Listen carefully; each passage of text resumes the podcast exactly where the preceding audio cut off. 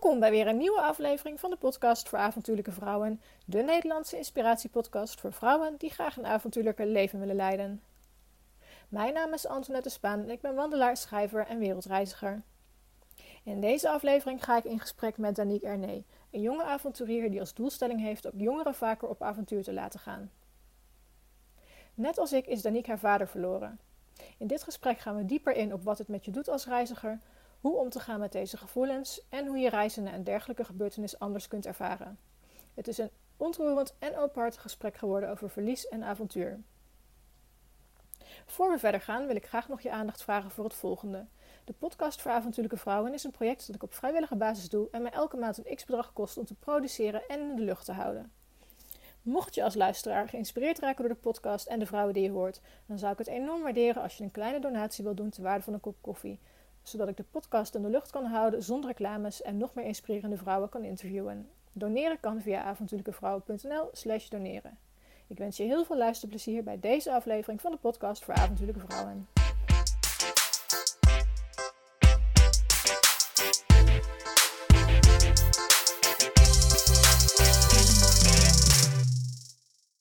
Danique, van harte welkom in de podcast voor avontuurlijke vrouwen.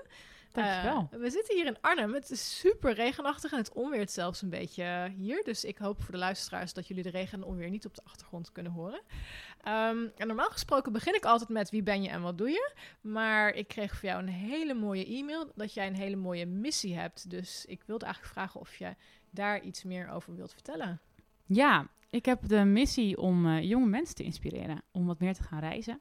Um, voor nu heb ik in ieder geval gemerkt in mijn omgeving dat het best wel lastig is om mensen te overtuigen, vooral ouders of vrienden, dat het normaal is om alleen te reizen. Alleen op reis te gaan of überhaupt te gaan backpacken.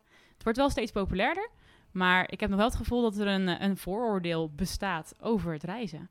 Ik wil graag jonge mensen inspireren om toch te gaan doen. Het, de, wereld in te gaan, te kijken hoe de wereld eruit ziet.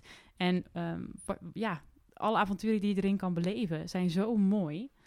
En jij, ja, jij vertelde ook aan mij dat jij dus tegen dingen aanloopt. Ja, zeker. Um, collega's, vrienden, familie die zeggen van uh, waarom? Of, of, of ben, je, ben je helemaal gek geworden? Want je reist met name in eentje. Ja, het goed begrijpen heb. Klopt, zeker. Ja, ja ik uh, ben een alleenreizende vrouw. Uh, het begon toen ik 17 was. Um, toen wilde ik heel graag een keer naar het buitenland. Om eens een keer te reizen. Um, en ik ging naar Frankrijk toe. Ik wilde graag op een camping werken, want dat was makkelijk. Dan kan je er geld verdienen. En op een camping is toch wel een veilig idee in ieder geval. Ja. Um, er is een bedrijf in Nederland, er zijn meerdere bedrijven in Nederland, die dat allemaal accommoderen. En daar heb ik me voor aangemeld. Ik heb een trainingsweekend gehad en een paar maanden later zat ik in het buitenland. En mijn moeder was zo zenuwachtig. Ja? Die had echt zoiets van... Daar gaat ze. Nee, ik wil Mijn niet dochter, dat je nu weggaat. Nee. Wat doe je? Was ze, was ze zenuwachtiger dan jij zelf? Ja, zeker ja. wel. Ja, ik vond het wel spannend, maar dan met, het, met dat jongen wat je hebt, dan ben je 17, dan weet je ja. nog helemaal niet waar je aan begint. Maar mijn moeder had echt zoiets van, ja, moet, moet je dat nou wel doen? Ja. Um, en ik was de enige van mijn vriendengroep. Ik was de enige van de vrienden die ik kende die dat soort dingen deed. Dus je kan die ervaring ook niet, niet echt delen met iemand anders. Dus nee. je kan zeggen, hey, ik ben hiermee bezig. Ja. Maar zelfs nu op mijn 25ste, Twee jaar geleden ging ik voor de eerste keer op wintersport alleen. Nou, een wintersport is iets, dat, is, dat doe je normaal gesproken met z'n allen. Dat doe je met een vriendengroep, uh, in de meeste gevallen. Dat ja. is wat normaal is. Uh, of met de familie. Ja, en ik wilde graag wintersporten, maar niet met vrienden. Niet per se met een vriendengroep. Ik wilde het gewoon alleen doen, dat ik zelf kon doen waar ik zin in had. En dat ik van niemand afhankelijk was. Um, en toen ik dat voor de eerste keer vertelde op kantoor en aan mijn ouders, hadden ze echt zoiets van, nou, jij bent gek geworden. Dat is toch helemaal niet gezellig? Je gaat skiën voor de gezelligheid. En, en waarom ga je daar op deze manier uh, mee om? Waarom kan je niet gewoon een keer aanmelden voor een reis, uh, wintersport voor alleenstaanden? Er zijn uh, oh, ja, pakketreizen ja. voor. Ja. Ja. Um, en toen heb ik gezegd, nee, ik doe het toch. In je eentje? In mijn eentje. En dat was een hele stap om te zetten. Ik vond het doodeng. Ik ben uiteindelijk in Slowakije gaan skiën. ik was iets eerder in het jaar in Krakau. Mm -hmm. En um, daar hebben ze me verteld: hey, er is een heel erg leuk hostel in Slowakije. Hier net over de grens heen. En het is een beetje een, uh, een gezellig hostel. Een leuke bank in het midden. Een hondje die uh, af en toe rondloopt. Een hele, hele gemoedelijke sfeer. Mhm. Mm -hmm. Midden in de bergen. En Slowakije is heel erg goedkoop om te skiën. Dus Ja. dat kwam prima uit. Maar dat leek me fantastisch. Ik wist dat het hostel goed zat. Ik kende wat mensen die er al waren geweest. Ehm, hostels vind ik erg prettig, omdat je als alleenstaande vrouw altijd iemand bij je hebt dat als er iets gebeurt, Ja, ja. iemand hebt die je kan helpen. Mhm. En ik ben nog op een leeftijd misschien waarbij het allemaal nog niet zo erg is. De hygiëne, ja, daar, daar kan ik wel mee omgaan. En eh tot het even wennen als je net weer binnenkomt in een hostel. Ja, klopt. Ja. Maar, heb ik ook eh, allemaal meegemaakt. Ik, ja. doe, ik doe het nu niet meer, dat ik denk van, nou, daar ben ik nu te oud voor. Maar toen ik jouw leeftijd had, eh, het klinkt dramatisch, zeg. Ik, wat ik net tegen jou zei, ik voel, me- voel me al 11 jaar lang 28. Dus wat dat betreft, alleen qua hostels ben ik wel die leeftijd ontgroeid. Maar nee, Ja. ik- ja, dat is inderdaad, je komt binnen en ja, boeien. Dat, eh, je, als je maar slaapplek hebt, toch? Ja, en ik kwam naar binnen, helemaal zenuwachtig, tot op de top, op van de zenuwen. Want hoe, hoe ben je daar naartoe gegaan? Ehm, via Krakau gevlogen. Oh ja, ja. En vervolgens ben ik eh, met de bus, dus een buslijn, ben ik daarheen gegaan. Oh ja. Ik heb als een kip zonder kop een uur rondgerend op het busstation, omdat ik mijn bus niet kon vinden. Hij was te laat, hij had geen nummer en het was van een ander bedrijf. En het was de enige bus die die dag ging. Dus ik Mm. moest die bus hebben. Ja. volledig in paniek. De Polen keken me aan alsof ik gek was. En niemand kon me meer vertellen dan... ja, hij komt vanzelf wel. En op welk perron konden ze me ook niet vertellen. Nee. Het was een groot avontuur om uiteindelijk die bus in te stappen. Maar eenmaal daar aangekomen, dan kom je in zo'n klein dorpje aan. En ehm, het hostel heet trouwens, trouwens de Ginger Monkey Hostel. Voor de Oh, mensen die dat misschien naam. leuk vinden om, eh, om een keer heen te gaan. Ik kwam daar aan en eh, ja, het is gewoon een hele mooie eh, plek. De Tatra Mountains, misschien heb je er eerder van gehoord. Ja, ik ben er geweest zelfs. er Nou, wel een tijdje geleden. Denk wel al een jaar of 10, 12 geleden. Ik heb er in de zomer ben ik er geweest. Ook in combinatie met, met Krakau inderdaad. Ja, super mooi. Echt fantastisch. Ja. Ja. Echt fantastisch. Nou, en daar kan je dus ook skiën in de winter. Ja. En eh, ze hebben eh, een hele mooie sfeer in, in dat hostel. Eh, leuke mensen, toffe mensen ontmoet. En, Veel, veel, veel internationale mensen? Of ja, heel veel. Ja, een Australisch meisje, een Engelse eigenaar, die dat dan voor dat moment beheerde. mhm. Het is ooit, ooit door een aantal backpackers opgezet. Met de ervaring die ze hadden in de wereld hebben ze dat hostel opgezet. Ja. Ehm, en er waren nog wat an- andere Engelse, geloof een Pools meisje. Echt een hele mix van mensen. En het was gewoon hartstikke gezellig. Eh, het dorpje was klein, gemoedelijk. Ehm, de kerktorens, ehm, die hadden speakers. Mhm. Waarover ze après-ski muziek eh, galmden door het dorp heen. Aan het einde van de middag om vier uur. Geweldig. Je weet niet wat je meemaakt. Ja, het was echt een hele mooie ervaring. Ja, en dat, dat heeft je eigenlijk gestimuleerd om eh, van, oh, maar als ik dit aan kan, dan kan ik, kan ik alles aan. Of in ieder geval Ja. kan ik veel meer aan. Ja, Ehm, ben jij vanuit huis eh, avontuurlijk opgevoed? Of gingen jullie avontuurlijke vakanties doen? Of, of, of helemaal niet juist? Ja, zeker wel. Mijn vader die, ehm, die heeft overal nergens gewoond. Dus die heeft in Amerika gewoond en in Sydney en in, eh, in, in, in Doha. Dus hij had het altijd in zijn bloed. Ja. En dat heeft hij een beetje aan ons overgegeven. We hebben een camper gehad en daarvoor een tent met een auto. En we zijn altijd op de Bonnefoy gegaan. Altijd gezegd, we kijken wel waar we uitkomen. Ja, we ja. zien wel hoe we erheen gaan. En eh, we hebben niks geboekt van tevoren. We zien wel wat het weer doet. Ehm, dat is altijd hoe we hebben gereisd. Follow the sun eigenlijk. Ja, echt. En eh, vanaf mijn dertiende hebben mijn ouders besloten dat ze graag ons mee wilden nemen naar steden. Mhm. Dus begonnen met een tripje voor mij in groep 8 aan het einde. Als soort van viering dat ik eh, van de basisschool Ja, af was. klaar was met, met, de basisschool, ja. Ja, heeft mijn moeder me meegenomen naar Londen. Oh, samen met mijn eh, beste vriendin en haar moeder. En daar is het mee begonnen. Ja. Mijn vader wilde ook graag een tripje met ons maken. En ze hebben ons meegenomen naar Rome, Athene, ehm, Parijs. Dus best wel mooie steden om, Ja. om, om heen te gaan. Wat wat gaaf van je ouders dat ze dat zo eh, gedaan Ja. hebben. Ze hebben het wel, je hebt het wel een klein beetje met de paplepel ingegoten gekregen. Dat, Ja, eh, dat reizen en dat, dat ontdekken. ehm, Ja, echt wel. Ja, ja, en dat is ook wel mooi, want daar heb je een start mee. ja, En dat is misschien makkelijker op de een of andere manier, omdat je al wat van, van de wereld hebt gezien, wat van de steden hebt gezien en wel iets gewend bent. Maar ik moet wel zeggen dat het nog wel een hele andere stap is om bijvoorbeeld naar Azië te gaan of naar Australië. Eh, Europa is dan wat makkelijker. Je weet waar je aan toe bent, je weet hoe de landen eruit zien. ja. Dus je weet waar je heen gaat. Maar ja, Azië en Australië, daar was ik totaal niet op voorbereid. Echt helemaal niet. Nee, want waar ben je allemaal zo al geweest de afgelopen jaren? Wat heb je allemaal gedaan? Ehm, nou, ik heb in Ierland gewoond. Ik heb in Noorwegen gewoond. Ik heb in Frankrijk gewoond, twee keer. Ik heb het grootste gedeelte van Noord-, Midden- en Zuid-Europa gezien. Ehm, wat landen in Oost-Europa. Ik ben naar Amerika geweest. Ik ben naar Australië geweest. En Thailand, Vietnam, Indonesië. Dat is denk ik de lijst. Ja, Nou, dat is al best wel veel op je 25ste. ja, Dat, eh, ja ik, zeker. namelijk toen ik 25 was, ik ging, maakte mijn eerste verre reis. Verre reizen toen ik 21 was. Voor de luisteraars, ik ben nu 39, dus dat is al 18 jaar geleden ongeveer. Mijn eerste, ik, ik vloog pas op mijn 19e voor het eerst. Mijn ouders waren niet van het, van het vliegen. Dus ik vloog op mijn 19e voor het eerst. En op mijn 21ste maakte ik mijn eerste verre reis naar Amerika. En ik heb toen ook geroepen, dit wil ik elk jaar gaan doen. En ehm, niet wetende dat ik ook dat, dat ook daadwerkelijk zou gaan doen.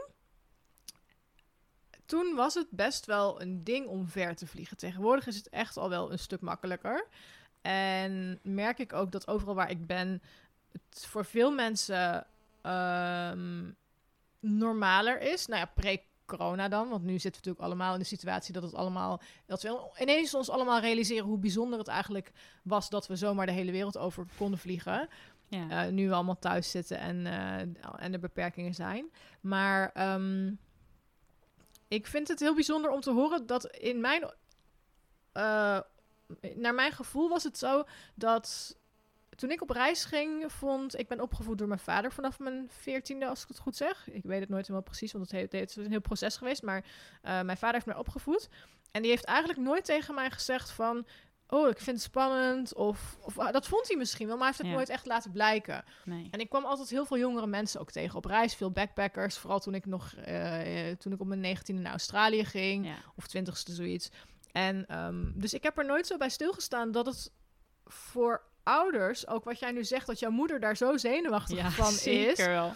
Dat dat dus echt een issue kan zijn. Ja. Omdat ik dus al mee heb gekregen van ga maar. En mijn vader heeft mij achteraf wel verteld dat hij doodsangsten uitstond. Hij heeft het alleen Ja, dus niet, niet gezegd. Ja, Nou, hij heeft altijd geroepen van ga maar meisje, ga maar. Ehm, Ook als ik met zijn verjaardag er niet was of met mijn eigen verjaardag of met de kerst. Ik ben met kerstjarig, dus met, me, met de kerst of oud en nieuw er niet was, riep hij altijd ga maar meisje. ja. Maar omdat reizen nu zo normaal geworden lijkt, ehm, vond ik het zo mooi dat jij mailde van ja, maar er zijn nog steeds heel veel ouders die het heel spannend vinden ja. en eh, die daar nou, niet moeite mee hebben, maar die dat toch wel ja, ehm, Ja, zeker. een dingetje vinden eigenlijk. Ja. Wat zou jij tegen die ouders willen zeggen? Nou, ik zal eerst nog een voor- ander voorbeeld geven. Want mijn vader die was dus heel erg open altijd over zijn reizen. En hij deed het zelf heel erg. Maar hij heeft mij overtuigd om op mijn 18e nog niet naar Australië te gaan.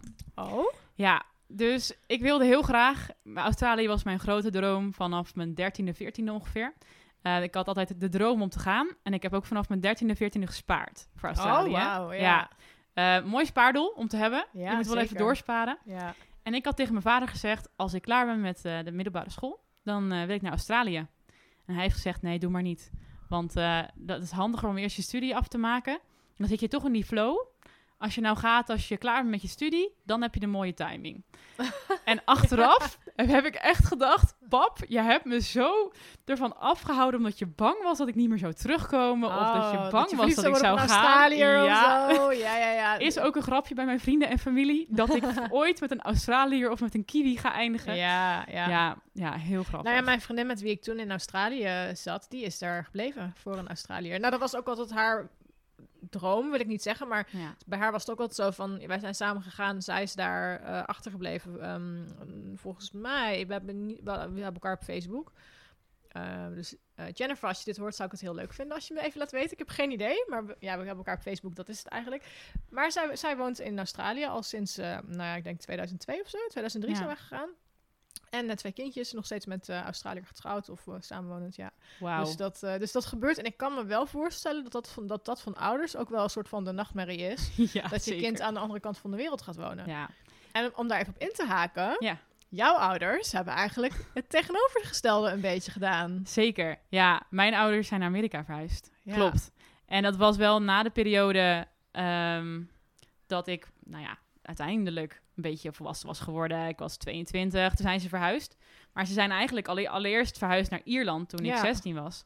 En dat was nog een veel grotere stap. Want als je 16 bent, dan heb je geen idee hoe dat eruit ziet. Dan heb je geen idee waar je een keuze voor maakt. Zij hebben in eerste instantie tegen mij gezegd... Danique, jij blijft... ehm, maar jij komt met ons mee. Jij mag niet blijven. Want waarom gingen jouw ouders naar Ierland verhuizen? Ehm, mijn vader die heeft een baan aangebo- aangeboden gekregen. Oké, ja. En hij die heeft hij geaccepteerd. Ja, zijn best wel droom geweest om ooit naar Amerika of naar Ierland te verhuizen.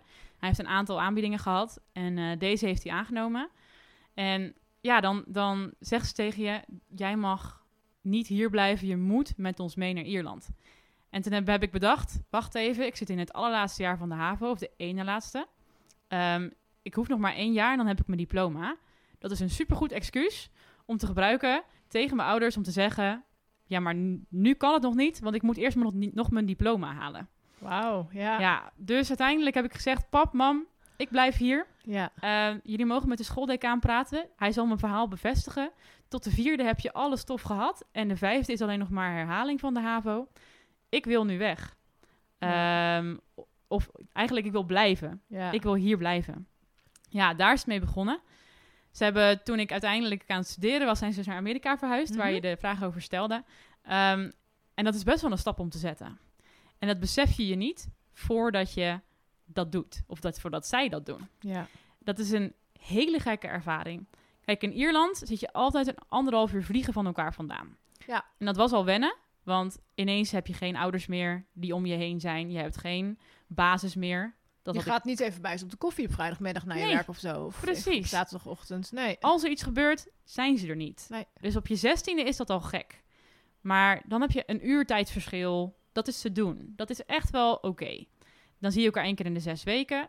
Amerika was next level shit. Ja, Echt ja. bizar.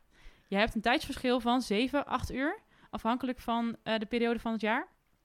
En het is zo raar om dan ineens ver weg van elkaar te zijn. We zagen elkaar één keer in het half jaar, één keer in het jaar ineens. Je bent niet meer betrokken bij elkaars levens. Want mijn ouders hadden daar een leven, ik had mijn eigen leven hier. En dat bouw je wel op, maar je mist een stukje familie. ja. He- Heb jij... Hebben je ouders ooit aan jou gevraagd, wil je mee naar Amerika? Of gingen ze er eigenlijk vanuit dat jij hier zou blijven en dat zij naar Amerika zouden gaan? Ze hebben gezegd tegen me: Het is heel erg makkelijk voor jou om een werkvisum te krijgen, omdat wij een visum hebben in Amerika. Ja. Omdat jij onze dochter bent, is het wel heel makkelijk. Dus Mocht je ooit naar Amerika willen, dan is Mijn vader heeft wel tegen mij gezegd: Ik denk dat er een betere plek is voor jou in Amerika, omdat ik dus heel erg graag op mezelf ben. En dat in Amerika wat meer de cultuur is. Je bent Ja. heel erg op jezelf gericht. Ja. Dus hij heeft gezegd: Ik denk dat je hier beter past. En als je zou willen, zou het een hele mooie mogelijkheid zijn. Mhm. Maar ik denk dat na het eerste jaar Amerika het best wel is tegengevallen. Ehm, Jouw ouders? nou, dat, dat Amerika hen tegenviel. Oh, oké. Ja. Ja. Het is, zeg maar, Ierland is een cultuur, daar staat het nog wel redelijk dicht bij onze eigen cultuur. Mhm. Tuurlijk, er zijn verschillen, maar daar kan je wel overheen komen. Ja. Amerika is zo'n andere cultuur, is zo'n verschil met wat wij hier hebben. Wij zijn niet met materialistisch. Dus mijn gezin is dat helemaal niet. Nee. Daar gaat alles om materiaal. Ja. Om de nieuwste auto, het grootste huis. Mensen zoeken niet echt een verbinding met de persoon. Dus als je een vriendschap hebt, denk je, dan kom je elkaar op een gegeven moment tegen in de supermarkt. En dan herkennen ze je niet, zeggen ze geen hallo. En mijn moeder is dat zo tegengevallen. En dat hoeft natuurlijk niet in heel Amerika zo te zijn. Hè? Kijk, het was Chicago. Het kan ook misschien de wijk waarin ze waren of de mensen waarmee ze omgingen zijn geweest. Maar mijn moeder heeft daar heel veel moeite mee gehad.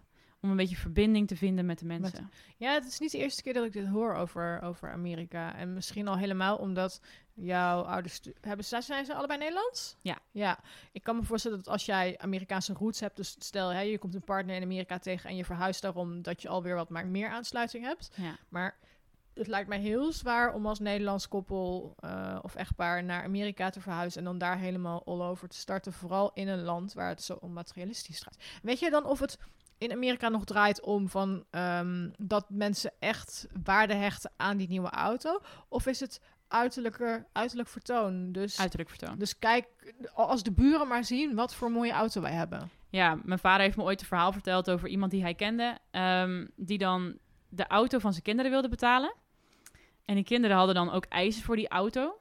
Dus dan krijg je een Land Rover, hadden ze geloof ik. Of een, eh, Oh nou ja, een best wel my. luxe, dure auto. Ja, En dan niet tweedehands, moest nieuw. maar nieuw. Och. En dan betaalde hij de benzine. En dan belde hij op, eh, op tweede kerstdag of eerste kerstdag. Ehm, en zei hij van ja, ik ben weer aan het werk, want eh, anders kan ik de auto van mijn kinderen niet betalen en dan kan ik de cadeautjes niet betalen. Dus Oh. dat vertelde hij dan niet aan iedereen, maar dan, nou ja, dan, dan weet je dat van iemand. Het gaat dus alleen maar om het uiterlijk vertoon dat jij de auto van je kinderen betaalt, terwijl je er compleet krom voor moet liggen om het te kunnen doen. Ja, dat zou in Nederland, komt dat volgens mij, eh, heb ik nog nooit gehoord dat er, zo, dat er zoiets voorkomt. Nee. En waar, waarom ook, weet je wel?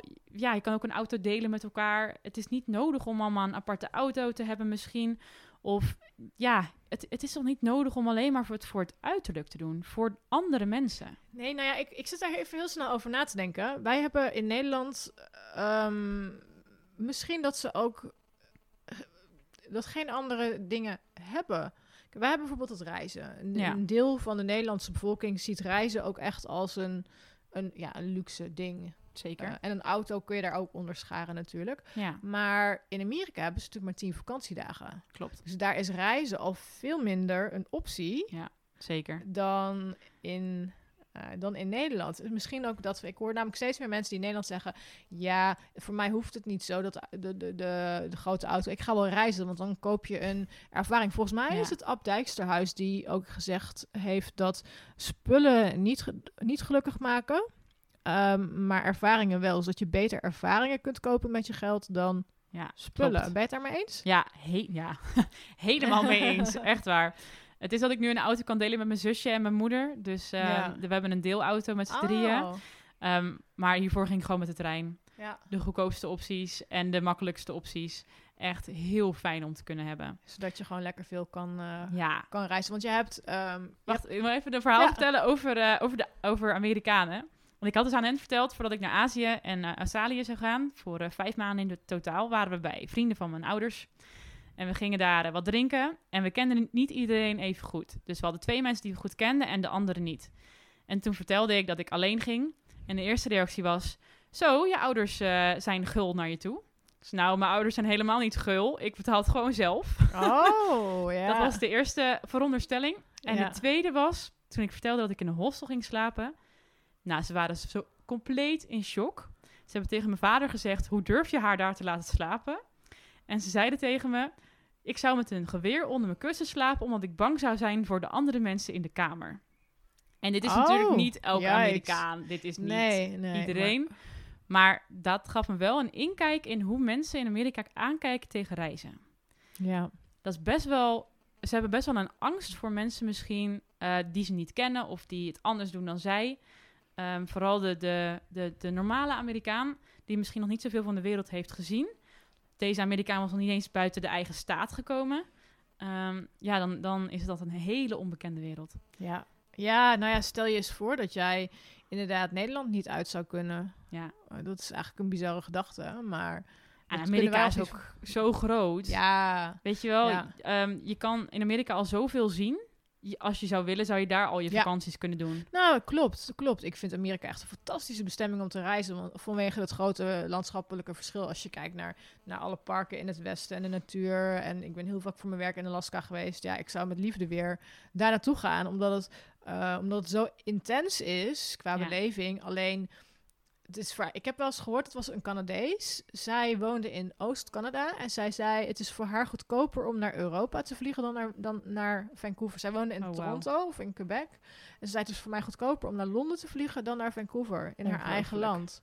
Ja, dat is natuurlijk heel bizar eigenlijk. Ja, zeker. En Amerikanen die hebben... Ik ken een aantal Ame- Amerikanen die, die wel reizen. Die hebben ook een hele aparte manier van reizen. Want die hebben dan maar tien dagen vakantie op jaarbasis. Ik heb toen ik afgelopen keer in Nieuw-Zeeland was... twee Amerikaanse meisjes eh, leren kennen... die ehm, dezelfde trektocht liepen eh, als ik. Dus wij hielden elkaar een beetje in de gaten. Ja, En zij deden Nieuw-Zeeland in tien dagen.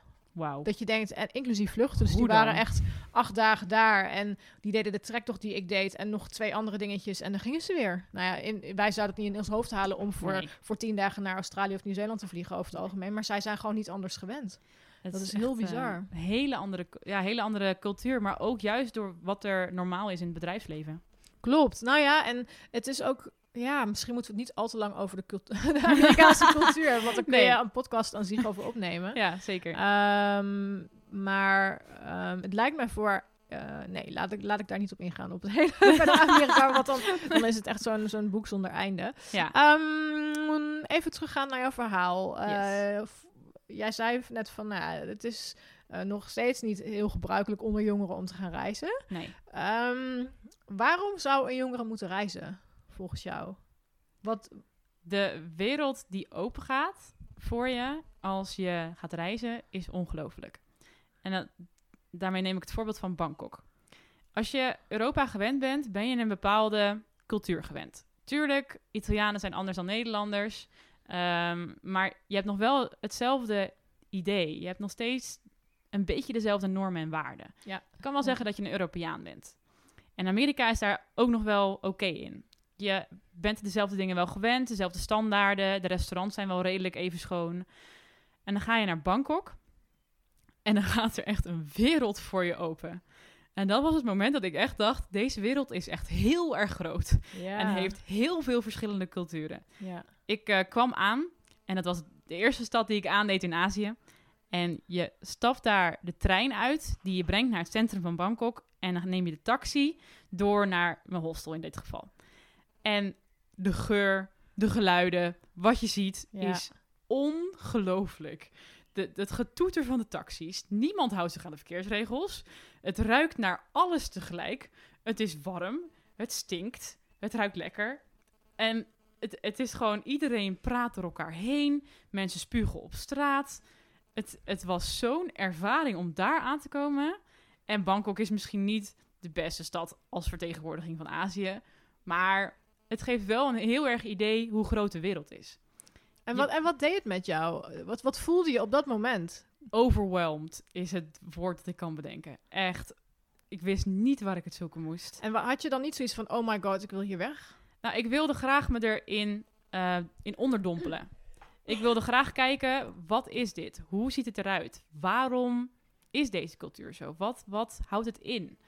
Ik vond het fantastisch om de Boeddha te zien. Je hebt dan in Bangkok zo'n hele grote Boeddha van een paar meter lang, compleet goud. Oh ja, die heb ik ook gezien, ook al honderd jaar geleden of Ja. zo. Maar die, ik, kan, ik kan me nog er- inderdaad kan me herinneren. Ja, ja, ja. Ja. ja. En doordat je daarheen gaat en die tempels ziet, het is juist prachtig om zo'n andere cultuur mee te maken, want het opent je ogen.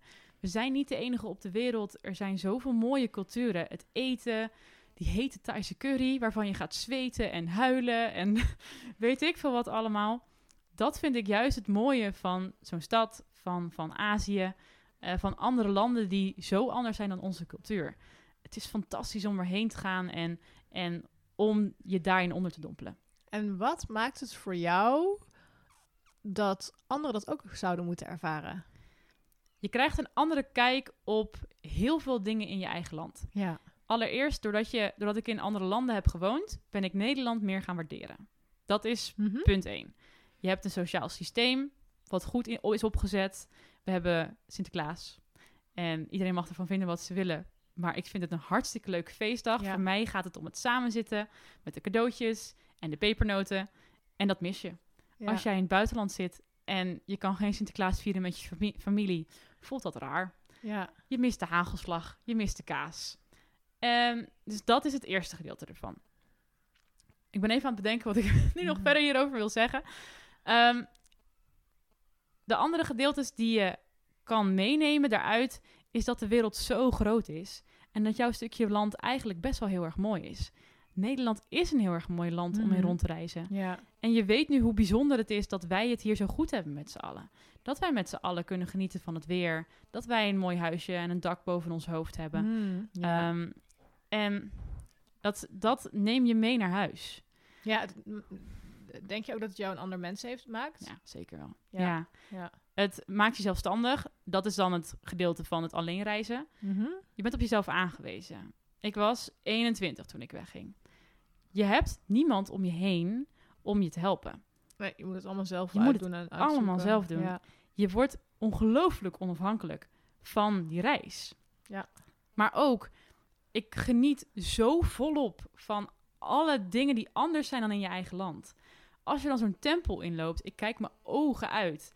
En ik probeer echt alles in me op te nemen van wat je daar ziet. En, en wat, wat ze hiermee bedoelen.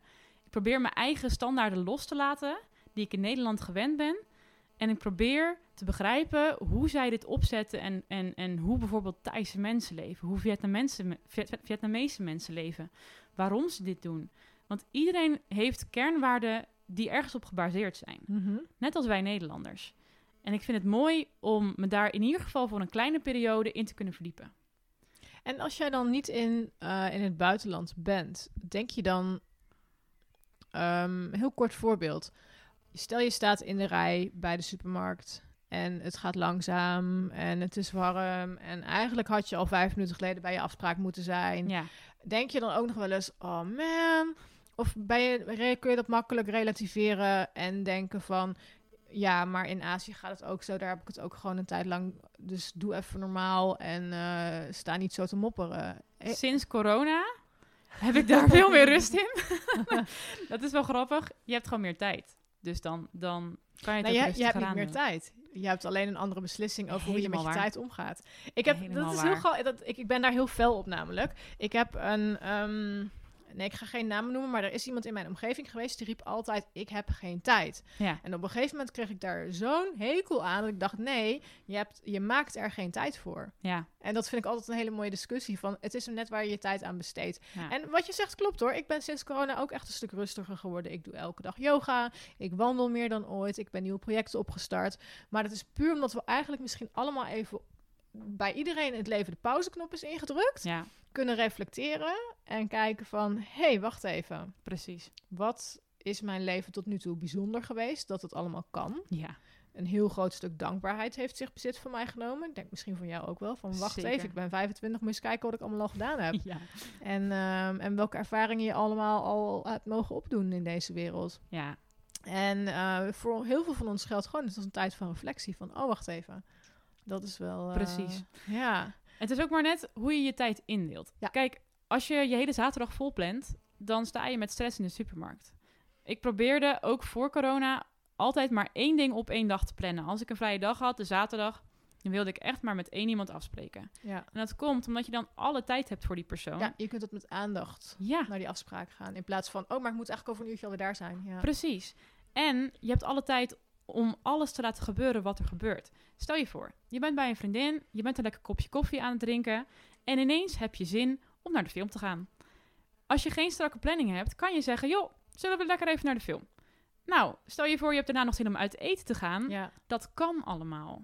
Doordat je niet je hele dag vol plant, maak je plek voor onverwachte gebeurtenissen. En dingen die je echt leuk vindt. Als ik een paar jaar geleden leidde ik ook dat leven. Dat ik eh, altijd vol zat. En dat ik als ik met vriendinnen wilde afspreken, dat het gewoon echt, ja, over twee, drie weken heb ik een keertje tijd. Ja, Als ik daar nu aan terugdenk, denk ik, nou, dat was gekke werk. En ik zou niet meer weten hoe ik dat nu zou moeten doen. En ik vind het nu heel fijn dat de meeste van mijn, de mensen in mijn omgeving ook de mogelijkheid hebben om te zeggen: Zullen we morgenavond een drankje doen? Doen we morgenavond een drankje. ja, En dan weet je op dat moment ook van: ik heb, er, ik heb er zin in om morgenavond een drankje te doen. Het is niet een afspraak die ik vier weken geleden al heb gemaakt, waarvan je helemaal nog niet weet of je zin precies. en energie hebt om op dat moment dat, datgene te gaan doen. Ja. Ehm, en waardoor je inderdaad met veel meer aandacht en plezier naar een afspraak gaat. En ook ruimte maakt voor die on- onverwachte gebeurtenissen. Van, hey, zullen we een, een filmpje pakken? Zullen we uit eten gaan? Ja. En waardoor je, denk ik, gewoon veel optimaler gebruik maakt van je tijd. Ja. En hem veel meer besteedt aan dingen die voor jou belangrijk zijn. En ook veel meer open staat voor avontuur. Ja, in Zeker, ja. Want eh, dan kan je een keer een wandeling gaan maken ergens waar je nog nooit bent geweest. Stel je voor, je gaat met de auto ergens heen of op de fiets naar een vriendin. En je ziet eh, een mooie vogel in een weiland. Als je geen tijdsdruk hebt, kan je even stilstaan Ja. om te kijken naar die vogel. Om te kijken naar het landschap. Om er foto's van te maken. Dat is de mogelijkheid die je dan voor jezelf creëert. En dan heb je ook geen stress. Dan kan je genieten van wat je doet. Ja, ja Dus dat is helemaal eh, waar. Ja, dat is echt een groot voordeel. Klopt, ja, helemaal met je eens. Hey, even een ander onderwerp. Of tenminste, ehm, wij hebben iets gemeen. Ja. En dat is eh, dat wij allebei onze vader verloren zijn. Ik drie jaar geleden en jij vorig jaar. En dat mailde jij ook heel openhartig. En dat heeft ook wel het een en ander met je gedaan, maar ook wat reizen betreft. Ja, klopt. En toen jij net hier aankwam en we het voorgesprek hadden, gaf jij ook aan van ja, ik vind het heel moeilijk om. Dan moet ik het even goed formuleren. eh, correct me if I'm wrong. Ja. Maar dat je het moeilijk vindt om leeftijdsgenoten te vinden die in zo'nzelfde situatie zitten, die ook rouwverwerking Klopt. aan het doen zijn, maar dat je die mensen op reis wel tegenkomt. Ja, dat was heel erg mooi. Dat is eigenlijk begonnen in Azië. Dus eh, even als referentie. Even kort. Mijn vader heeft darmkanker gekregen. Ongeveer twee weken voordat ik op reis ging naar Azië en Australië. En hoe lang zou jij toen weggaan? Vijf maanden. Wow. Ja. En hij heeft gezegd, als je het afzegt, doe ik je wat. Dan gaat hij je reis gaat maken, gewoon. Ja, ik kom, met mij komt het wel goed. En hij zat toen in Amerika, toch? Hij zat toen in Amerika. Ja, Dus even kort. Jij zou vijf maanden op wereldreis gaan naar Azië en Australië. ja, En twee weken daarvoor kreeg jouw vader, die in Amerika woont, dus die je waarschijnlijk al heel lang niet gezien had, kreeg te horen Ja. dat hij kanker had. ja, het was wel toeval. Ik had hem gezien toen de constatering van darmkanker werd gedaan ehm, in Amerika. We waren toevallig in Amerika omdat mijn moeder 50 zou worden dat Oh, jaar. Ja, ja, ja. En in oktober eh, was ze jarig, maar ik zou weggaan, dus zijn we daar geweest. En een aantal weken daarna hebben ze de officiële diagnose darmkanker gehad. Maar hij was bezig met de onderzoeken toen wij net in Amerika waren. Dus je wist op dat moment wel van er bestaat een mogelijkheid dat ik straks te horen krijg dat hij ziek is. Ja, precies. Dus ik was er wel op voorbereid in die zin. En ze hadden ook al gezegd, het is goed te behandelen als het er is. Ja. Desnoods doen we er een stoma in, maar hij gaat niet dood. nee, dus ja, dat was een dat was een soort van opluchting. Ja, ja. Zeker. Ja, ja. Het is wel zwaar, maar je gaat wel met een geruster hart weg, want je weet dat het goed komt. Ja. Daar heb je Ja. vertrouwen in. Ja. Dus ik ben eh, naar Azië gegaan. En misschien is het ook wel hoe je er zelf in staat. Want ik weet niet of ik dezelfde gesprekken zou hebben gehad als ik niet op dat moment bezig was met de ziekte van mijn vader. Maar ik kwam op een gegeven moment in, nou moet ik even goed nadenken. Ehm, dat was Indo, nee, Thailand. Thailand, daar begon ik. Mhm. Ik was in Noord-Thailand in een dorpje genaamd Pai. En ik was aan het praten met iemand in mijn kleine hostel. En ehm, hij was net zijn vader verloren. En we zaten op het terrasje ergens. En we hadden een scootertocht met z'n tweeën gedaan. De hele dag gewoon lekker een beetje rondtoeren. En het gesprek kwam op zijn vader. Dat hij was overleden. Hij was begonnen in India om daar in het midden van de meer in een bootje gewoon alleen maar boeken te lezen. Om het te verwerken. En we hebben zo'n mooi inspirerend verhaal gehad over hoe dat dan is. Hoe dat voelt. Mhm. En het gekke is dat hij niet de enige is geweest tijdens die vijf maanden die ik daarover heb gesproken. Ook al was mijn vader niet overleden, ik kon wel met hem praten over hoe het is als je een zieke ouder hebt. Hoe het is als je daarmee bezig bent. Ja. Maar ook de openheid is er daar, omdat je die persoon waarschijnlijk nooit meer gaat zien. Nee, dat, dat hoor je heel vaak op, van reizigers, dat je soms de meest mooie, intense gesprekken met elkaar hebt. Omdat je weet, je kan alles bij diegene neerleggen. Ja, Er is niemand die jou veroordeelt om wat je zegt. En morgen zien we elkaar nooit meer. precies. Dat, dat schept een bepaalde, bepaalde band. Ja, en dat maakte het zoveel makkelijker. Ik heb denk ik wel drie personen gesproken die iemand waren verloren in die vijf maanden. Ja. Terwijl ik hier in Nederland nauwelijks iemand erover spreek. Nee. Of je staat ook niet echt open voor andere mensen. Kijk, daar, als je bij een bushokje staat in Thailand, iedereen eh, herkent een Europeaan wel. Ja. Dus dan maak je een praatje. Hier maak ik niet zo snel een praatje met iemand bij een busstation. Ehm, dus dat is ook nog wel een verschil. Klopt, je bent, je bent allemaal op reis. Mm, Veel mensen reizen ook alleen. Dus Ja. dan ben je sowieso makkelijker aanspreekbaar. Hier ga ik niet in mijn eentje. Ik ga hier wel in mijn eentje de, nee, onderneem ik dingen.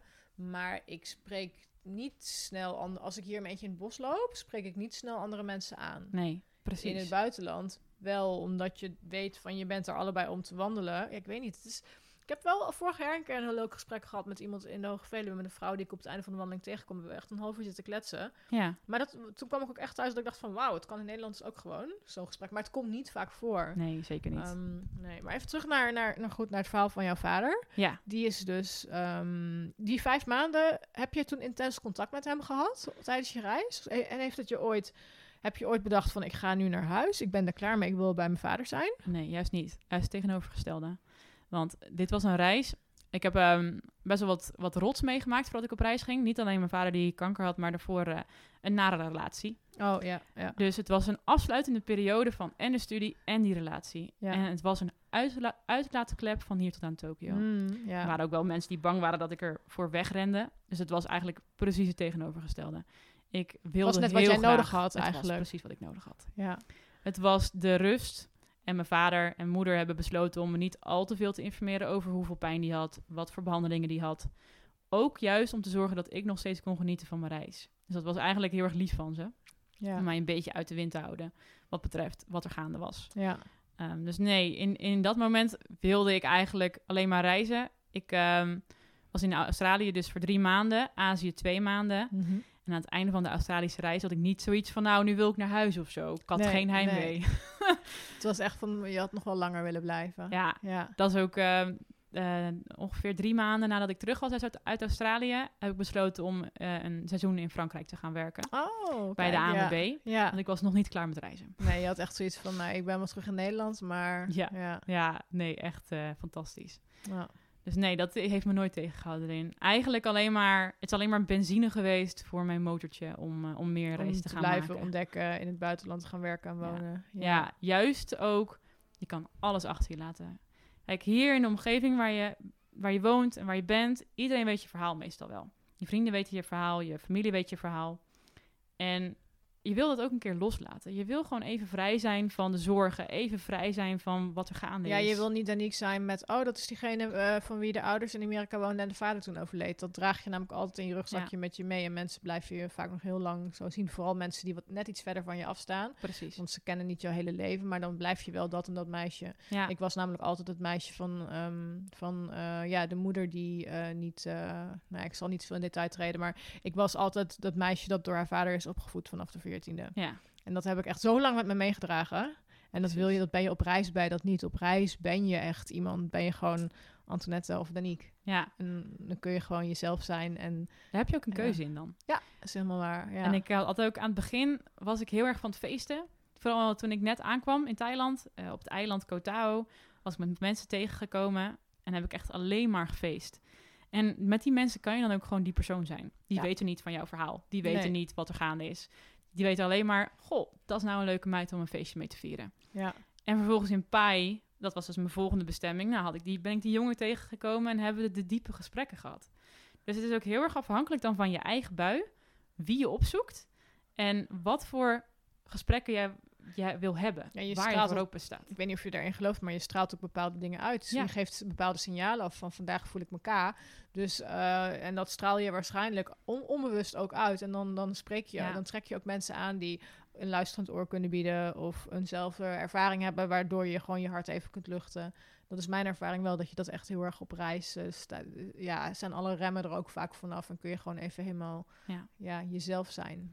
En dat is ook wat mij zo aantrekt in het reizen en Ja. waarom, waarom ik het ook nodig heb om het te doen. Ja, Even uit die omgeving weg. En als ik dan naar een nieuwe omgeving ga, dan heb ik één nummer die ik altijd opzet. oh ja, herkenbaar. Ja, Ja, ja, en dan eh, zit ik in de bus of, Ja, eh, of in het vliegtuig. En dan zet ik dat nummer op. Dan krijg ik kippenvel en tranen in mijn ogen. Want ik mag weer. Ja, Het oh, dat dan ja, dat is heel een- herkenbaar. oh. Ja, ja. Nu moet ik zeggen, de laatste jaren reis ik voor mijn werk extreem veel. Nou ja, nu dan even niet, maar ik heb heel veel gereisd.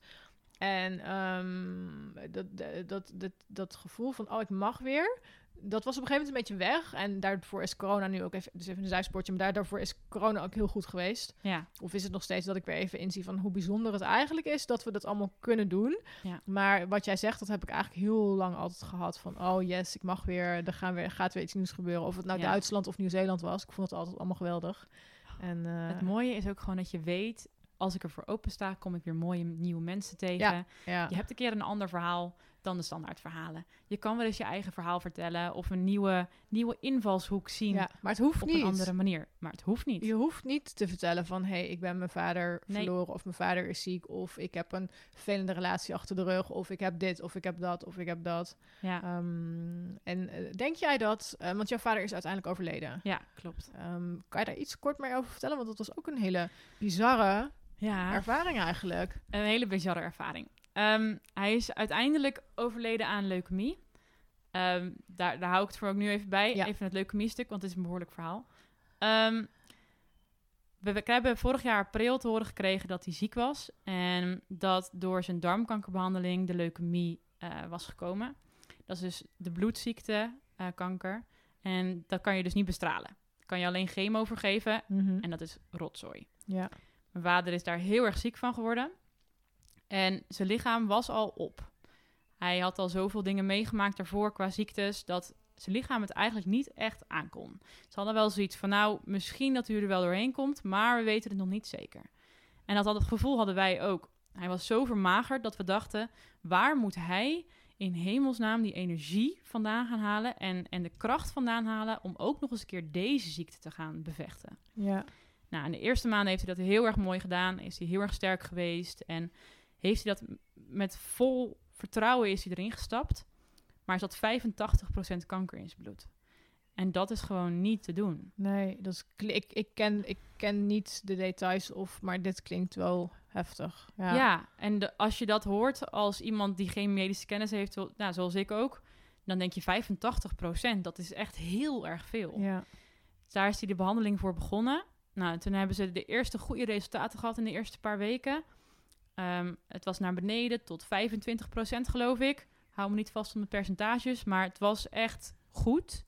En hij moest naar de 14, 15% ongeveer om uiteindelijk een donor beenmerg te kunnen krijgen. Mhm. Ehm, en nou ja, daar waren ze aan toe aan het werken.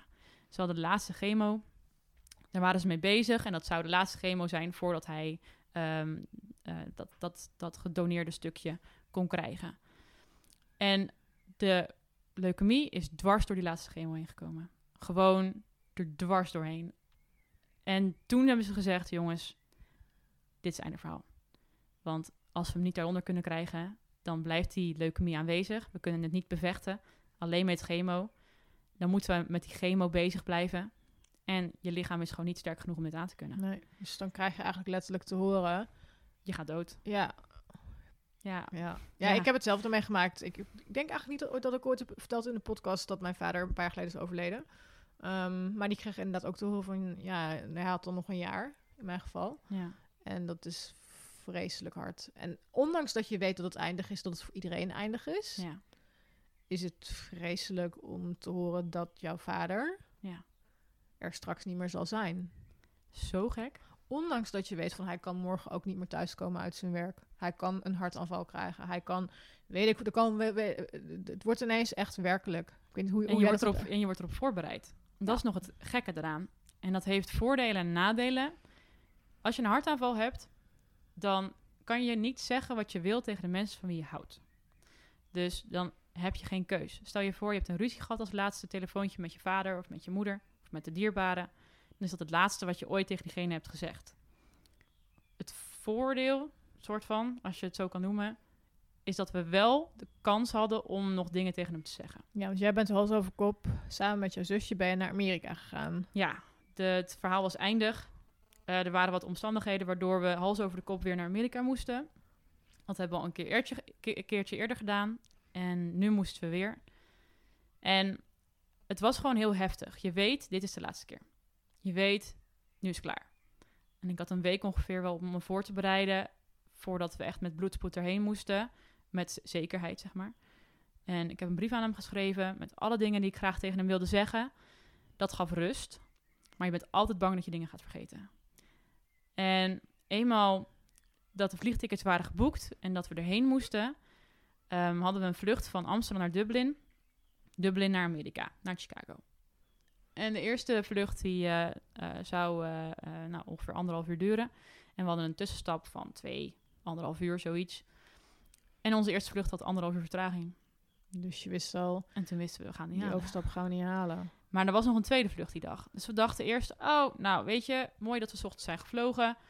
We hebben twee vluchten naar Chicago op één dag. Die tweede kunnen we gewoon halen. Ja, dan Komt op die goed. tweede wel. Komt Ja, goed, no stress, Pap, no worries. stress, komt Ja. goed. Maar het gekke was, we kwamen uit het vliegtuig en ze zeiden tegen ons... je moet je bagage ophalen bij de bagageband. Nou, het is niet gewoonlijk dat dat moet. Normaal gesproken boeken ze je op de volgende vlucht... en hoef je niet je koffer op te halen. Nee, kun je gewoon meteen door. Ja. Precies. Ja. Dus dat was gek. Dus wij pakten die koffer op, gingen naar de transferbalie. En we kregen te horen dat er de dagen ervoor vluchten, meerdere vluchten, waren gecanceld. Maar de dag ervoor eentje met 300 man.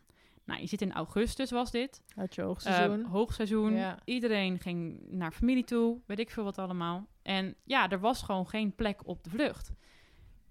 Het zou voor drie dagen niet mogelijk zijn om naar Chicago te gaan. Dat kregen we te horen. Mijn vader, die had nog een dag. Ehm, hij had heel veel pijn. Ze zouden hem wel zonder morfine wakker kunnen houden.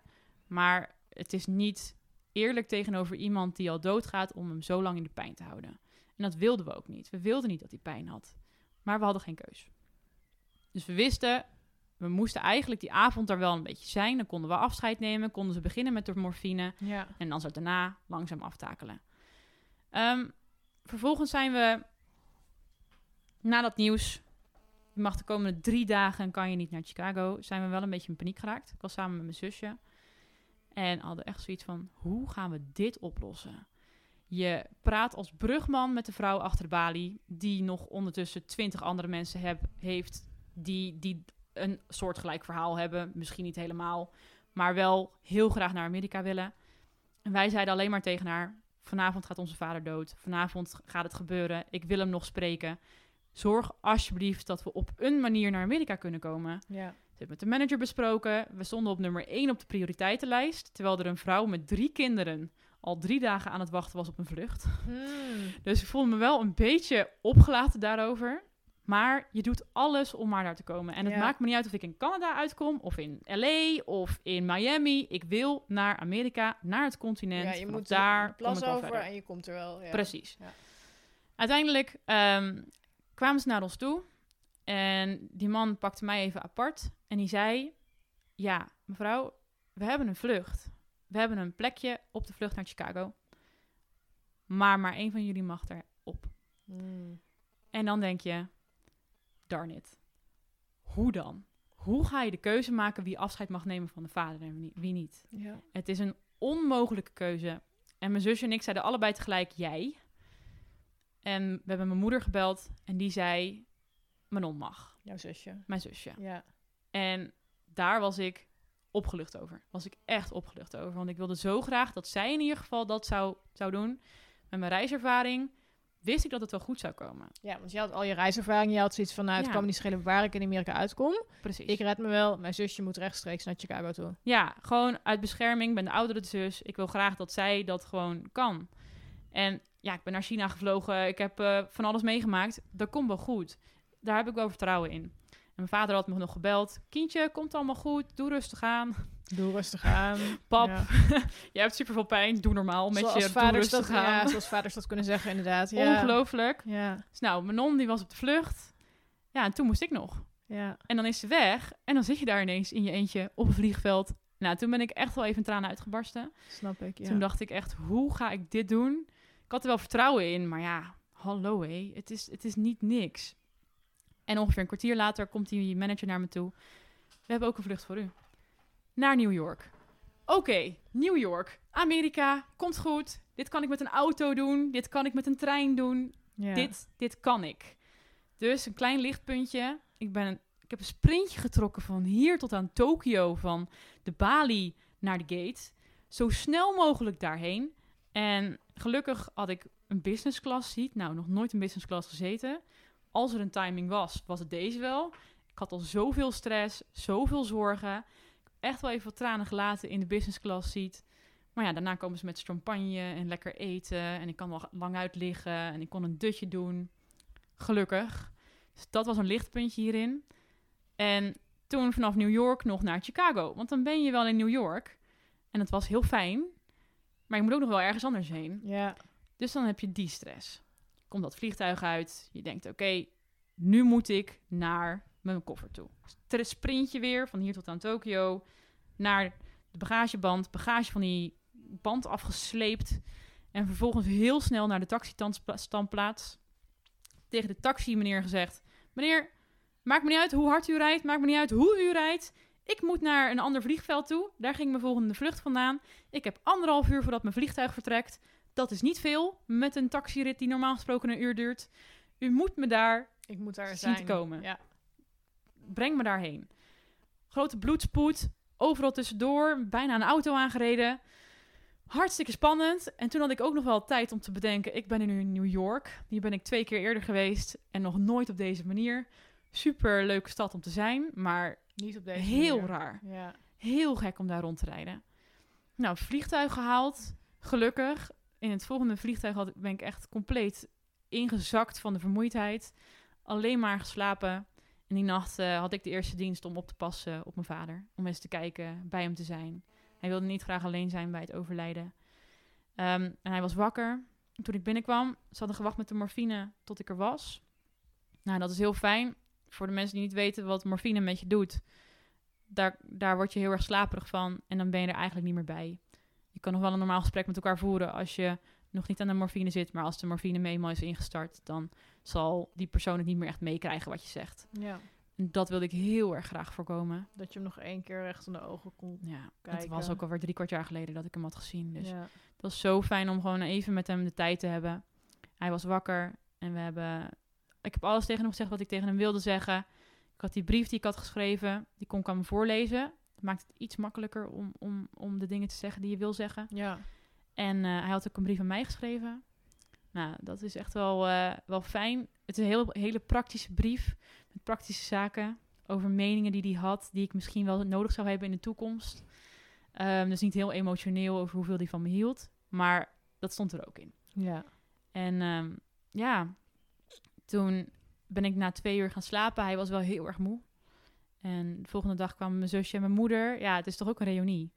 Je hebt ook, wij waren al een jaar niet met z'n vieren bij elkaar geweest. Oh, ja. En dat zijn, waren we sowieso niet zo veel in die tijd. Want ja. Ja. mijn zusje en ik zijn meestal niet op hetzelfde moment in Amerika. Nee. Dus het was heel bijzonder. Het was vrolijk, want we zagen elkaar weer. En met mama en met mijn zusje. Zo fijn om elkaar weer te zien. Maar we waren daar wel voor een hele nare reden. En dat was natuurlijk dat mijn vader zou overlijden. En hij wilde zelf heel graag gaan. Hij was er echt wel klaar voor. En eh, wij waren er ook wel klaar voor. Want het is een lange strijd geweest. Dus zes jaar is het eh, gaande geweest, Ja. af en aan. Ja. En ehm, nou, uiteindelijk heeft hij tegen ons gezegd die avond... Meiden, eh, ik eh, ben er klaar voor. En ik denk dat de elfde wel een mooie datum is. Oh. Ja, Ja, dat was de nacht, de avond erna. Eh, en hij is iets over twaalf overleden. Hmm. En mijn zusje was erbij. Wilde er niet bij zijn eigenlijk. Vond het uiteindelijk hartstikke fijn om er wel bij te zijn toen hij overleed. En ja, dat, eh, dat was heel gek. Daarna heb je ook rust. Ja, dat, oh, dat, her, dat, is, dat is zo onv- vreselijk herkenbaar wat je nu zegt. Ja, Ehm, mijn vader overleed toen hij wat ouder. Hij was al oud, mijn vader. Maar hij was niet extreem ziek. Hij was gewoon redelijk op aan het raken. ja, En tegen ons hadden gezegd, hij heeft ongeveer nog een jaar. Ja. eh, met, met zijn huidige hartconditie. We gaan niet opereren, maar hij zou het maximaal nog een jaar hè, in een verpleeghuis kunnen redden. En ehm, nou, ja, het, was, eh, het, zijn, het is anderhalve week geworden uiteindelijk.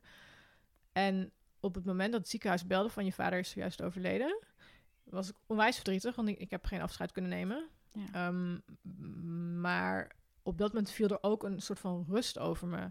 Met het idee van, er wordt hem en ons gezin, dus ik, mijn broertje en mijn zusje, heel veel leed bespaard. Want hij was al een half jaar, op dat moment had hij daar, een half jaar ervoor een auto-ongeluk gehad. Of hij was aangereden, waardoor hij eigenlijk ehm, ja, langzaam steeds verder achteruit is gegaan. Hij niet meer zichzelf was. ja. En we hadden echt zoiets van, wow, wat een, wat een rust en wat een opluchting dat we dit gewoon kunnen gaan afsluiten nu. ja. En dat, daar hadden we het net al even over, dat dat heel hard lijkt om te zeggen. Ja. Maar dat de enige mensen die dat ook begrijpen, vaak de mensen zijn die, het meege- die, zo'n die zoiets meegemaakt hebben. Ja. Want je krijgt ook weer een klein stukje je eigen leven terug. Ja, en er zijn zoveel zorgen. We hadden dus in mijn geval dan zes jaar lang zorgen. En je gaat, Altijd. je gaat niet zorgeloos meer op reis. Nee. En dat is eigenlijk ook waar ik graag naartoe wilde. Ja. Ehm, heeft heeft de, de, jouw vader en, en zijn, eh, zijn ziekte, heeft het jou ooit ervan weerhouden om op reis te gaan? Nee, ja, is dat tegenover. Nee, mij ook niet. Mij nee. ook niet. Mensen denken dat heel vaak van ja, maar als een ouder ziek is. En soms heb ik me daar wel schuldig over gevoeld. Van ja, had ik nou thuis moeten blijven? Of. Want hij is de. Ik heb een paar keer een belletje gehad dat ik in het buitenland was van het gaat niet goed. Ehm, Ja. en de laatste keer zelfs van hij is aangereden. Dus zat ik op IJsland van ja, kun je naar huis? Nou, niet, eens- niet eens gezegd kom maar naar huis. Want ik had twee dagen na de vlucht en ik heb zelf gezegd ik kom nu naar huis. En toen ben ik uiteindelijk een dag eerder gevlogen. Maar ik vind het mooi om te horen dat je toch gewoon gedaan hebt wat je hart jou ingaf. En op dat moment, en dat is toch de reizen maken. Ja. En, En, dat- dat, komt doordat we wat we eerder hebben besproken. Want je zit dus in, de, in het ziekteproces en dat is heel zwaar. Dat is zwaar voor de mensen die thuis zijn. Het zijn zwaar voor degene die het heeft. En ook al woonde hij op dat moment in Amerika, de last was niet minder, om, alleen maar omdat hij zo ver weg was. Het was alleen maar moeilijker omdat ik hem zo weinig zag. Is alleen maar moeilijker omdat je niet echt de momenten meer met elkaar hebt. Je ziet elkaar één keer in het jaar, één Ja. keer in het half jaar. En op dat moment ligt hij alleen maar op de bank pijn te hebben. Dus je hebt ook niet een leuk moment met elkaar, misschien Nee. tien minuten praten, maar that's it. de quality time is long gone eigenlijk al. Precies. Ja. Dus dat maakt het wel heel erg lastig om daarmee om te gaan. En het, het, het, wat je ook zegt, het zorgt voor de zorgen. Je bent ermee bezig. En juist tijdens die reizen kan je het loslaten. Want je bent niet in je normale omgeving. Tuurlijk maakte ik me nog, nog wel zorgen. Maar als ik een slechte dag had, had ik een slechte dag. Ja, dat, was, dat is oké dan ook op reis. Dat is oké. Niemand heeft daar last van, behalve jezelf. En je, je hoeft ook niet te werken. Nee. Normaal gesproken moet je je ertoe zetten om dus afspraken na te gaan die je hebt of te Ja. werken. Ja, Dan heb je een slechte dag, lig je een hele dag huilend op je kamer. En een dag erna gaat het weer beter. Ja. dat is eigenlijk altijd zo. één nachtje slapen en het gaat wel, gaat wel weer. Ja. Ja, en ook de mensen die je ontmoet. Ja, die hoeven niet te weten dat je vader heel ziek is. Je Nee. kan er zelf een keuze in maken wie, welk gedeelte van jezelf je je laat zien. En in dit geval heeft dat me echt wel de rust gegeven om even weer uit die situatie van de zorgen te stappen. En weer even in die situatie van, oh ja, ik ben ook nog ergens in de twintig. Ik heb een eigen En leven. ik en, heb dat mag, ook- en dat mag ik leiden. Ja, en ik heb ook nog mooie dingen die ik kan zien en beleven. En ik heb niet dezelfde energieniveau gehad. Dat komt nu weer een beetje terug. Ja. Maar ja, het, het idee dat je gewoon weer even... Het klinkt heel, heel erg raar, maar vrij te zijn. Even weer te Zorgeloos. zorgeloos, Ja. dat is misschien een beter woord. Zorgeloos te kunnen zijn. Dat was echt heel erg nodig in deze periode. Ja, ik snap ik, dat, ik, precies dat gevoel. Ik heb na mijn vaders overlijden, mijn relatie van 16 jaar is ook vlak daarvoor uitgegaan. Dus ik had echt een hele nieuwe start op dat moment. Ja, En eh, ik heb toen uiteindelijk de knoop doorgehakt om mijn kantoorbaan op te zeggen en eh, op wereldreis te gaan voor negen maanden. En, ehm, en dat had ik, toen had ik ook echt het, met- meteen het gevoel van dit is het moment om te gaan, want nu kan het eindelijk zorgeloos. ja. En dat is heel bizar achteraf, want natuurlijk, er zijn nog steeds zorgen. Ik heb ook nog steeds een moeder die ook eh, wat ou- eh, ouder wordt. En ik heb nog een oma die leeft. En ik heb een broertje en een zusje die zomaar ook ineens van de ene op waar ook iets mee kan gebeuren. Maar Ja. die zorgen die zijn een stukje verder van je af, omdat ze niet zichtbaar zijn nog. Je weet, niet, je weet het niet. En bij onze vaders was het dan van ja, ze zijn ziek. Ze- In mijn geval, hij is, hij is wat ouder. Dus je weet, er gaat hoe dan ook iets gebeuren in de komende x aantal maanden slash jaren. ja. En, ehm, uh, maar ik vind het mooi om te horen dat je toch steeds hebt ervoor hebt gekozen om wel te gaan. Ik heb zelf die Ja. keuzes ook altijd gemaakt en ik heb daar ook al wel eens over getwijfeld. Maar achteraf dacht ik van nee, maar het was op dat moment voelde het goed. Ja. En wat jouw vader ook zei, je gaat die reis gewoon maken. Dat heeft hij voor mij ook altijd gewoon gezegd van ja, je gaat gewoon. En eh, wat het me wel heeft doen inzien, dat, ik, dat je nooit op reis moet gaan zonder afscheid te nemen. nee, zeker niet. Mm, dat is wel... Heel goed eh, idee. ja, dus voor iedereen die luistert en ja, misschien niet eens, je hoeft niet eens zieke ouders te hebben of een ziek, zieke naaste, maar zeg in ieder geval, vooral als je wat langere tijd op reis gaat, neem fatsoenlijk afscheid. Dat heeft, eh, Ja. ik weet nog precies de laatste keer dat ik wegreed bij hem, toen, toen ik dus naar IJsland ging. Ik zwaaide, hij stond eh, aan de straat te zwaaien en dat is de laatste keer dat ik hem als zijn fitte zelf heb gezien eigenlijk. Ja, tijdens die reis werd hij aangereden. En ik ben heel blij dat dat momentje er nog eventjes was van, oh, ik, hij heeft me uitgezwaaid en het was weer Ja. goed dat ik op reis ging. En eh, ik heb er ook een blogpost over geschreven. ehm, eh, never travel of or never leave without saying goodbye to your loved ones. Zoiets. Omdat ik dat op dat moment heel erg voelde van... ja, je moet gewoon nooit op reis gaan zonder afscheid te nemen. Nee, zeker niet. Ehm, en ook niet ja. te vergeten, reizen kan ook een stukje heling zijn in het rouwproces. zeker, ja. En, en heb jij... ehm, heb je het gevoel dat je... Want het is nu... Het is, was augustus, het is augustus gebeurd. Ja, klopt. Dan zit je nu, denk ik, negen, tien, ja, tien maanden in het rouwproces eigenlijk. Heb je Ja. het gevoel dat het makkelijker wordt of juist niet? Aan de ene kant is het niet meer zo rauw. Dus het is niet 24-7 meer aanwezig. Ehm, ik ben ook wel weer een beetje bezig met mijn nieuwe leventje opbouwen, nieuwe hobby's, nieuwe dingen doen. Maar ehm, het idee dat hij er nooit meer is, Dat hè? dat ja. wordt steeds zwaarder. Ja, dat vind ik heel erg moeilijk om te beseffen. Ja. Dat eerst, dan is hij weg. Kijk, we zagen elkaar één keer in het jaar. Ja, ja. Dus dat is Ja. niet raar dat ik hem tot nu toe nog niet heb gezien. Maar dat straks hij er ook niet gaat zijn als ik ga trouwen. Dat hij er niet gaat zijn, als, als dat ooit gaat gebeuren trouwens. Ehm, hij gaat er niet zijn als ik op reis ben. Ik had het heel erg toen ik in Finland was afgelopen maart.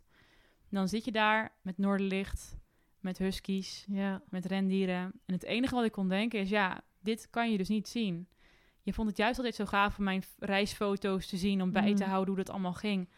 En dat kan nu niet. Je kan het niet zien. En ik wil zo graag aan je laten zien wat, wat ik meemaak, hoe het eruit ziet. Ja. Heb jij het idee dat hij meekijkt van bovenaf? Dat hij af en toe een schouderklopje geeft of zo?